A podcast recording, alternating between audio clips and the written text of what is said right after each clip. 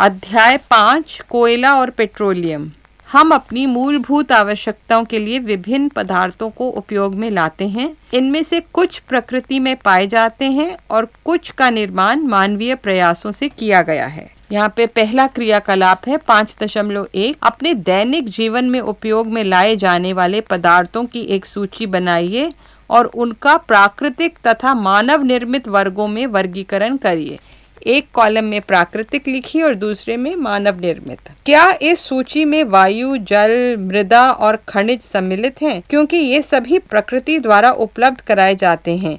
ये प्राकृतिक संसाधन कहलाते हैं। यहाँ पे एक बूझो है, क्या हम अपने सभी प्राकृतिक संसाधनों का निरंतर उपयोग कर सकते हैं? क्या वायु, जल और मृदा मानवीय क्रियाकलापों द्वारा समाप्त हो सकते हैं? जल के बारे में आप कक्षा सात में पढ़ चुके हैं। क्या जल एक असीमित संसाधन है? प्रकृति में विभिन्न संसाधनों की उपलब्धता की दृष्टि से प्राकृतिक संसाधनों को व्यापक रूप से दो वर्गों में बांटा जा सकता है। अक्षय प्राकृतिक संसाधन। ये संसाधन प्रकृति में असीमित मात्रा में उपस्थित हैं और मानवीय क्रियाकलापों से समाप्त होने वाले नहीं हैं। उदाहरण है, सूर्य का प्रकाश और वायु, समाप्त होने वाले प्राकृतिक संसाधन। प्रकृति में इन स्रोतों की मात्रा सीमित है, ये मानवीय क्रियाकलापों द्वारा समाप्त हो सकते हैं। इन संसाधनों के उदाहरण है, वन वन्य जीव खनिज, कोयला, पेट्रोलियम, प्राकृतिक गैस आदि। क्रियाकलाप पाँच दशमलव दो, यह कक्षा कक्ष हेतु सामूहिक क्रियाकलाप है। कुछ पात्र लीजिए, उन्हें पॉपकॉर्न, मूंगफली, भुने हुए चने, टॉफियों से भरिए, विद्यार्थियों को सात के समूह में बांट दीजिए। अब इन समूहों को एक, दो और चार विद्यार्थियों वाले उप समूहों में बांट दीजिए। उन्हें क्रमशः पहली, दूसरी और तीसरी पीढ़ी के रूप में चिन्हित करिए। ये उप समूह उपभोक्ताओं को निरूपित करते हैं। जनसंख्या में वृद्धि के साथ साथ दूसरी और तीसरी पीढ़ी में उपभोक्ताओं की संख्या अधिक है। प्रत्येक समूह के लिए मेज पर एक पूरा भरा पात्र रख दीजिए। प्रत्येक समूह की पहली पीढ़ी के उपभोक्ताओं से कहिए कि वे अपने समूह के पात्र से वस्तुओं का उपभोग करें। अब प्रत्येक समूह की दूसरी पीढ़ी को भी वैसा ही करने को कहिए। विद्यार्थियों से कहिए कि वे प्रत्येक पात्र में वस्तुओं की उपलब्धता को ध्यान से देखें। यदि पात्रों में कुछ शेष बचा है तो प्रत्येक समूह की तीसरी पीढ़ी को इसका उपभोग करने के लिए कहिए। अब अंतिम रूप से देखिए कि तीसरी पीढ़ी के सभी उपभोक्ताओं को खाने हेतु कुछ मिला या नहीं। यह भी देखिए कि क्या पात्रों में अब भी कुछ शेष बच गया है। मान लीजिए कि पात्रों के खाद्य पदार्थ, कोयले, पेट्रोलियम या प्राकृतिक गैस जैसे समाप्त होने वाले प्राकृतिक संसाधनों को प्रदर्शित करते हैं। प्रत्येक समूह का उपभोग प्रतिरूप भिन्न हो सकता है। क्या किसी समूह की पहली पीढ़ी बहुत अधिक लालची है? हो सकता है कि कुछ समूह में पहली पीढ़ी आने वाली पीढ़ी यो के लिए प्राकृतिक संसाधनों की उपलब्धता के विषय में चिंतित हो। इस अध्याय में हम कोयले, पेट्रोलियम और प्राकृतिक गैसों जैसे कुछ समाप्त होने वाले प्राकृतिक संसाधनों के विषय में अध्ययन करेंगे। इनका निर्माण सजीव प्राणियों के मृत अवशेषों, यानी जीवाश्मों से होता है, अतः इन्हें जीवाश्मी ईंधन कहते हैं। पाँच दशमलव एक कोयला। आपने कोयला देखा होगा या इसके बारे में सुना होगा? चित्र पाँच दशमलव एक। यह पत्थर जैसा कठोर और काले रंग का होता है। खाना पकाने हेतु उपयोग आने वाले ईंधनों में कोयला एक है। पहले इसका उपयोग रेल इंजनों को चलाने के लिए भाप बनाने में होता था। इसका उपयोग तापीय शक्ति संयंत्रों में विद्युत उत्पन्न करने हेतु भी किया जाता है। कोयले का उपयोग विभिन्न उद्योगों में ईंधन के रूप में भी किया जाता है। कोयले की कहानी। कोयला हमें कहाँ से प्राप्त होता है और यह कैसे बनता है? लगभग 300 मिलियन वर्ष पूर्व पृथ्वी पर निचले जलीय क्षेत्र में घने वन थे। बाढ़ जैसे प्राकृतिक प्रकर्मों के कारण ये वन मृदा के नीचे दब गए। उनके ऊपर अधिक मृदा जम जाने के कारण वे संपीड़ित हो गए। जैसे जैसे वह गहरे होते गए, उनका ताप भी बढ़ता गया। उच्च दाब और उच्च ताप पर पृथ्वी के भीतर मृत पेड़ पौधे धीरे धीरे कोयले में परिवर्तित हो गए। कोयले में मुख्य रूप से कार्बन होता है।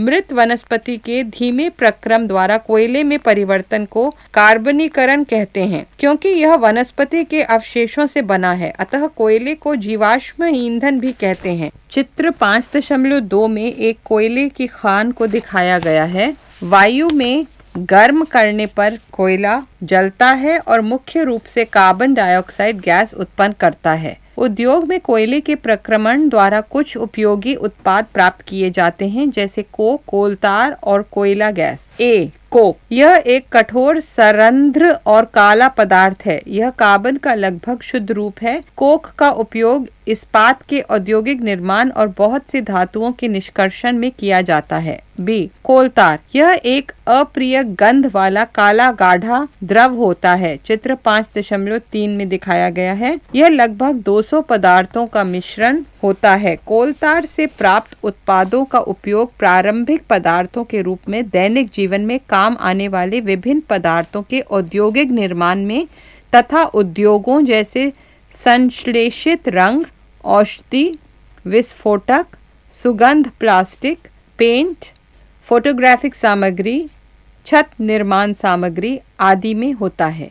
रोचक तथ्य है कि मात और अन्य कीटों को भगाने हेतु प्रयोग में लाई जाने वाली नैफ्थलीन की गोलियाँ भी कोलतार से प्राप्त की जाती हैं। आजकल पक्की सड़कों के निर्माण में कोलतार के स्थान पर एक पेट्रोलियम उत्पाद बिट्यूमिन का प्रयोग किया जाता है। सी, कोयला गैस। कोयले के प्रक्रमण द्वारा कोक बनाते समय कोयला गैस प्राप्त होती है। यह कोयला प्रक्रमण संयंत्रों के निकट स्थापित बहुत से उद्योगों में ईंधन के रूप में उपयोग की जाती है। बॉक्स, लंदन में 1810 में तथा न्यूयॉर्क में 1820 के आसपास कोयला गैस का उपयोग प्रथम बार सड़कों पर रोशनी के लिए किया गया था। आजकल इसका उपयोग रोशनी के बजाय ऊष्मा के स्रोत के रूप में किया जाता है। पाँच दशमलव दो पेट्रोलियम। आप जानते हैं कि ईंधन के रूप में पेट्रोल का उपयोग हल्के स्वचालित वाहनों जैसे मोटरसाइकिलों स्कूटरों और कारों में होता है। भारी मोटर वाहनों जैसे ट्रकों और ट्रैक्टरों को चलाने के लिए डीजल काम आता है। ये ईंधन प्राकृतिक स्रोत से प्राप्त होते हैं, जिसे पेट्रोलियम कहते हैं। क्या आप जानते हैं कि पेट्रोलियम कैसे बनता है? पेट्रोलियम का निर्माण समुद्र में रहने वाले जीवों से हुआ। जब ये जीव मृत हुए, इनके शरीर समुद्र के पैंदे में जाकर जम गए और फिर रेत तथा मिट्टी की तहों द्वारा ढक गए। लाखों वर्षों में वायु की अनुपस्थिति, उच्च ताप और उच्च दाब ने मृत जीवों को पेट्रोलियम और प्राकृतिक गैस में परिवर्तित कर दिया। चित्र पाँच दशमलव चार देखिए, जो पेट्रोलियम और प्राकृतिक गैस के भंडारों को दर्शाता है। आप देख सकते हैं कि पेट्रोलियम, तेल और गैस की परत, जल की परत के ऊपर है। ऐसा क्यों है? यदि, याद करिए कि तेल और गैस जल से हल्के होते हैं और इसमें मिश्रित नहीं होते। बॉक्स, विश्व का पहला तेल का कुआँ, पेंसिल्वेनिया, अमेरिका में 1859 में प्रवेदित यानी ड्रिल किया गया था। आठ वर्ष बाद 1867 में असम के माकूम नामक स्थान पर तेल का पता चला। भारत में तेल असम, गुजरात, बॉम्बे हाई और गोदावरी तथा कृष्णा नदियों के बेसिन में पाया जाता है।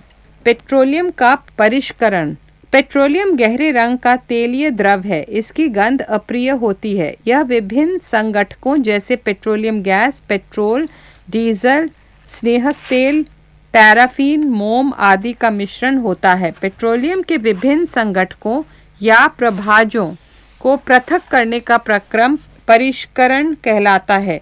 यह कार्य पेट्रोलियम परिष्करणी में संपादित किया जाता है। चित्र पाँच दशमलव पाँच। पेट्रोलियम के विभिन्न संगठक और उनके उपयोग सारणी पाँच दशमलव एक में दिए गए हैं।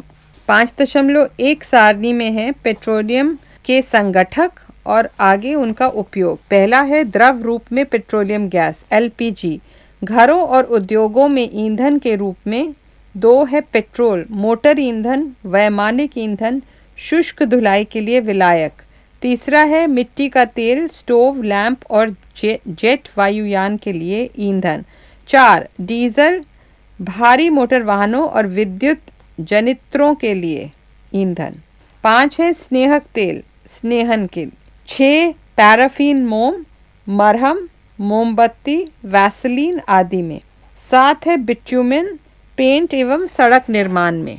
बॉक्स पेट्रोलियम और प्राकृतिक गैस से अनेक उपयोगी पदार्थ प्राप्त किए जाते हैं। इन्हें पेट्रो रसायन कहते हैं। इनका उपयोग अपमार्जक रेशे, यानी पॉलिएस्टर, नायलॉन, एक्रिलिक आदि, पॉलिथीन और अन्य मानव निर्मित प्लास्टिक आदि के औद्योगिक निर्माण में किया जाता है। प्राकृतिक गैस से प्राप्त हाइड्रोजन गैस का उपयोग उर्वरकों यानी यूरिया के उत्पादन हेतु किया जाता है, अपने बहुत अधिक व्यावसायिक महत्व के कारण पेट्रोलियम को काला सोना भी कहते हैं। पाँच दशमलव तीन, प्राकृतिक गैस। प्राकृतिक गैस एक बहुत महत्वपूर्ण जीवाश्म ईंधन है, क्योंकि इसका परिवहन पाइपों द्वारा सरलता पूर्वक हो जाता है। प्राकृतिक गैस को उच्च दाब पर संपीड़ित प्राकृतिक गैस सीएनजी के रूप में भंडारित किया जाता है। सीएनजी का उपयोग ऊर्जा उत्पादन हेतु किया जाता है। अब इसका उपयोग परिवहन वाहनों में ईंधन के रूप में किया जा रहा है, क्योंकि यह कम प्रदूषणकारी है। यह एक स्वच्छ ईंधन है। सीएनजी का अधिक लाभ यह है कि इसे घरों और कारखानों में सीधा जलाया जा सकता है, जहाँ इसकी आपूर्ति पाइपों के माध्यम से की जा सकती है।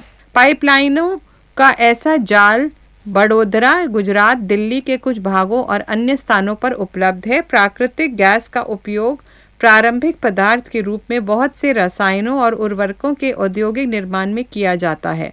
भारत में प्राकृतिक गैस के विशाल भंडार हैं। हमारे देश में प्राकृतिक गैस त्रिपुरा, राजस्थान, महाराष्ट्र और कृष्णा गोदावरी डेल्टा में पाई जाती है। क्या प्रयोगशाला में मृत जीवों से कोयला, पेट्रोलियम और प्राकृतिक गैस बनाई जा सकती है? नहीं। इनका बनना एक बहुत धीमा प्रक्रम है और इनके बनने की परिस्थितियाँ प्रयोगशाला में उत्पन्न नहीं की जा सकती। पाँच दशमलव चार, कुछ प्राकृतिक संसाधन सीमित हैं।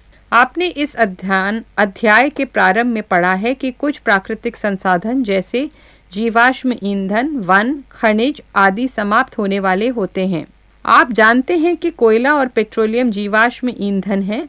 मृत जीवों के ईंधन में परिवर्तन के लिए लाखों वर्ष का समय लग जाता है। दूसरी ओर, इनके ज्ञात भंडार कुछ सौ वर्ष और चलने वाले हैं। इसके अतिरिक्त इन ईंधनों का जलना वायु प्रदूषण का प्रमुख कारण है। इनका संबंध विश्व उष्ण से भी है, अतः यह आवश्यक है कि हम इन ईंधनों का उपयोग तभी करें जब नितांत आवश्यक हो। इसके परिणाम स्वरूप पर्यावरण बेहतर बनेगा। विश्व उष्ण का कम खतरा रहेगा और ईंधनों की उपलब्धता लंबे समय तक होगी। भारत में पेट्रोलियम संरक्षण अनुसंधान समिति पीसीआरए लोगों को सलाह देती है कि गाड़ी चलाते समय किस प्रकार पेट्रोल, डीजल बचाएँ। उनके गुर हैं, जहाँ तक संभव हो, गाड़ी समान और मध्यम गति से चलाइए। यातायात लाइटों पर अथवा जहाँ आपको प्रतीक्षा करनी है, गाड़ी का इंजन बंद कर दीजिए। टायरों का दाब सही रखिए और गाड़ी का नियमित रख रखाव सुनिश्चित कीजिए। इस अध्याय के प्रमुख शब्द कोयला कोयला गैस कोलतार कोक, जीवाश्म ईंधन, प्राकृतिक गैस, पेट्रोलियम पेट्रोलियम परिष्करणी। आपने क्या सीखा? कोयला, पेट्रोलियम और प्राकृतिक गैस जीवाश्म ईंधन है। जीवाश्म ईंधन का निर्माण सजीवों के मृत अवशेषों से लाखों वर्ष पूर्व हुआ था। जीवाश्म ईंधन समाप्त होने वाला संसाधन है। कोक, कोलतार और कोयला गैस कोयले से प्राप्त उत्पाद है। पेट्रोलियम के परिष्करण से पेट्रोलियम गैस, पेट्रोल, डीजल, मिट्टी का तेल, पैराफिन, मोम स्नेहक तेल आदि प्राप्त होते हैं। कोयले और पेट्रोलियम के संसाधन सीमित हैं। हमें इनका न्यायोचित उपयोग करना चाहिए।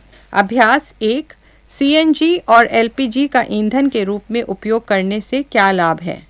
दो, पेट्रोलियम का कौन सा उत्पाद सड़क निर्माण हेतु उपयोग में लाया जाता है? तीन, वर्णन कीजिए मृत वनस्पति से कोयला किस प्रकार बनता है? यह प्रक्रम क्या कहलाता है?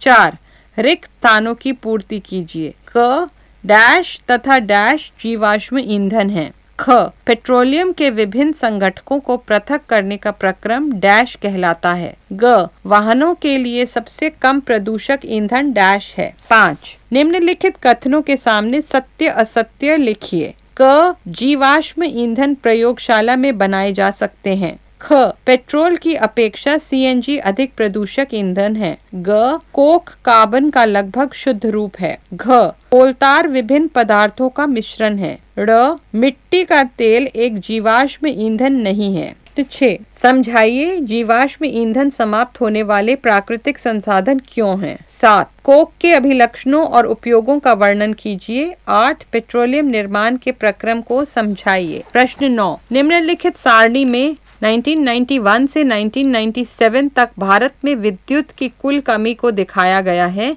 इन आंकड़ों को ग्राफ द्वारा आलेखित करिए। वर्ष में कमी प्रतिशतता को y अक्ष पर तथा वर्ष को x अक्ष पर आलेखित करिए। 1991 में कमी 7.9 प्रतिशत दूसरी 1992 में 7.8 प्रतिशत 1993 8.3 प्रतिशत 1994 7.4 प्रतिशत 1995 7.1 प्रतिशत 1996 9.2 प्रतिशत और 1997 में 11.5 प्रतिशत।